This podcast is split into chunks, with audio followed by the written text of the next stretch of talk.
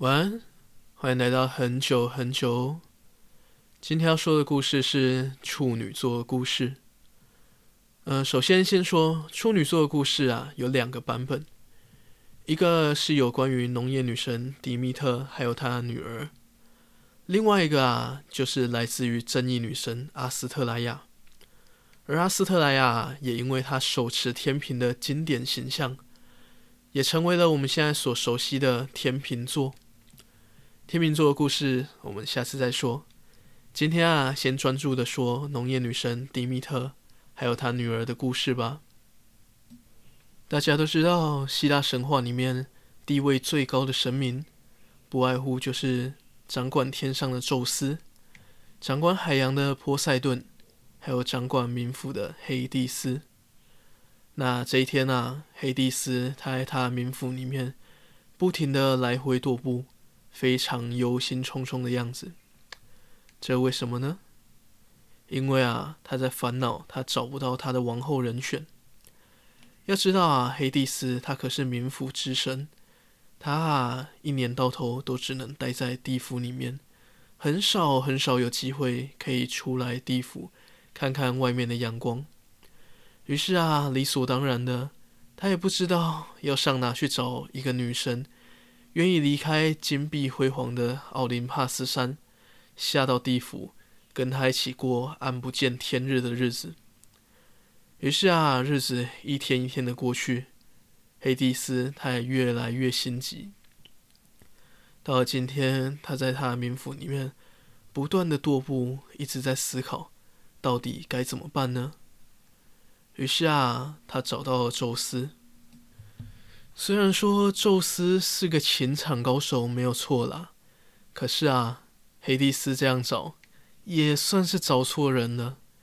宙斯啊，虽然他情场得意，但他可是不折不扣的渣男呢。他为了搞外遇，用骗的、用抢的、用拐的，什么方式都做过了，而且啊，还经常射后不理，不屌人家。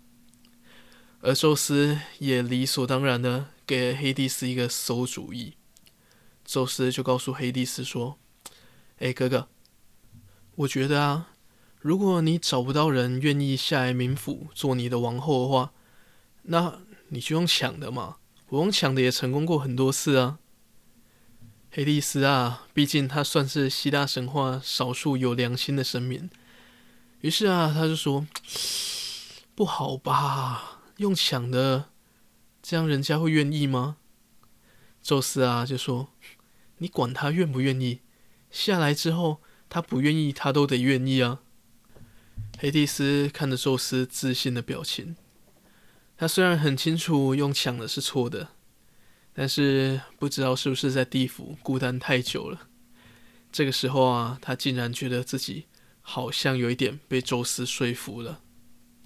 于是黑帝斯便决定听从宙斯的建议，离开地府去寻找一个中意的女神，然后把她抢到冥府。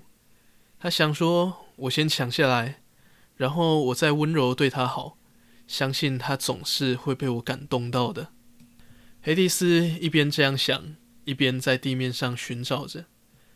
终于啊，他到了西西里岛。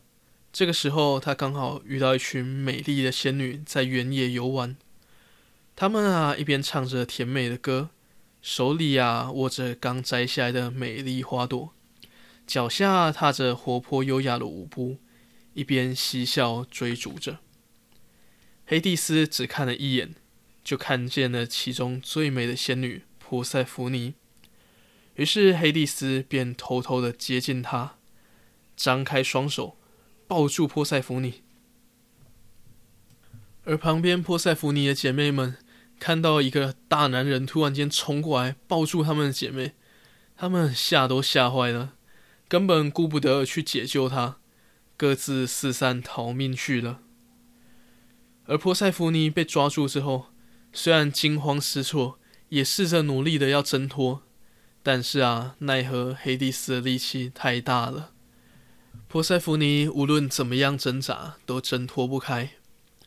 这个时候，只见黑帝斯高举右手，打了一个响指，顿时啊，大地裂开，从地板的裂缝冲出了有四匹黑马拉着黑色的地狱马车。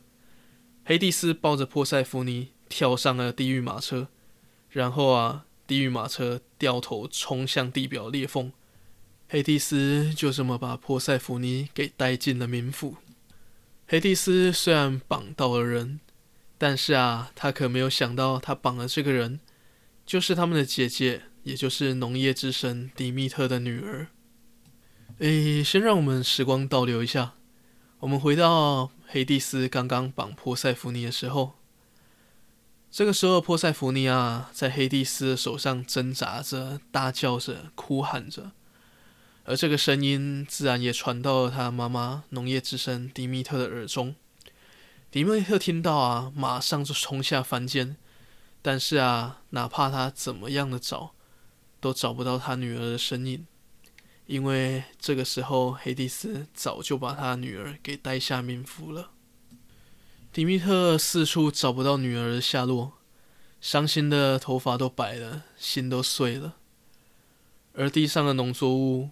也受到他的影响，大地变得一片荒芜，寸草不生，什么农作物都长不起来。人世间陷入了一片严重的饥荒当中。但是不幸中的大幸是，迪密特很快的也找到了西西里岛。西西里岛上面泉水的精灵告诉迪密特说，他看到冥王黑帝斯驾着黑色的马车。然后啊，抱着你的女儿往地府奔去了。迪密特听到，当然是非常的生气。他马上冲到奥林帕斯山，气愤的指着宙斯的鼻子说：“你竟然眼睁睁看着黑帝斯把我女儿给带下地府！好，你告诉我，现在你要怎么办？”宙斯这个时候心里面暗叫不妙，他想。天呐，我是有叫黑蒂斯去绑人呐，但是谁知道他一绑就是绑到迪密特的女儿啊。于是啊，黑蒂斯为了平息迪密特的怒气，只好暂时先安抚他说：“哎，姐姐，你先不要生气，趁现在他才刚被抓下去，如果啊，波塞福尼他还没有吃下冥府任何东西，那我们就可以赶快把他给带回来。”迪密特听完之后，当然是立刻用最快的速度往冥府冲过去。但是啊，当黑帝斯一发现绑来的人是迪密特的女儿之后，他马上就料到迪密特一定会怒气冲冲的来冥府要人。于是黑帝斯决定先下手为强。他趁着波塞福尼刚刚啊挣扎、哭喊、又饿又累的时候，这个时候他换上了一副温柔的面容。用着温柔的话语劝波塞福尼，他说：“对不起，珀塞福尼，我不是故意要吓到你的。呃，我知道刚刚这样一趟下来，你一定累坏了，又饿又渴的，所以我我有特别先准备一些好吃的，还有好喝的，就希望你能原谅我刚刚的行为。”波塞福尼这个时候。的确是又饿又渴又累，而桌上的食物看起来又是那么的好吃，于是啊，他忍不住拿起了一颗石榴，咬了一口。但是啊，要知道，冥府有一个规矩，就是一旦吃下冥府的任何食物，那就永远都是冥府的人了。而迪密特来到了地府，发现。已经来不及了，他女儿已经吃下了地府的食物，于是他只能痛苦的接受冥王的提议，让波塞福尼半年的时间可以到天上去陪伴他的妈妈，而半年的时间啊，就要地府做黑帝斯的王后，而波塞福尼可以陪伴妈妈的那半年，也就是春天跟夏天。正是万物欣欣向荣、丰收的时候。波塞福尼回到地府的时候，就是我们的秋天跟冬天。这个时候啊，迪密特因为伤心，所有的农作物开始渐渐的枯萎、死亡，也就成了我们现在所熟悉的四季。而宙斯为了谨记这一次的事件，于是啊，就把他姐姐迪密特手持麦穗的形象升到了星空中，成为了处女座。呃，虽然啊，在希腊神话里面，像这样子糟糕的爱情故事还不少，而这个显然也不是其中最糟糕的啊。但是啊，还是跟大家说，神话毕竟是神话，现实生活中我们还是要尊重对方的意愿哦。好，今天的故事就到这边。祝好梦，晚安。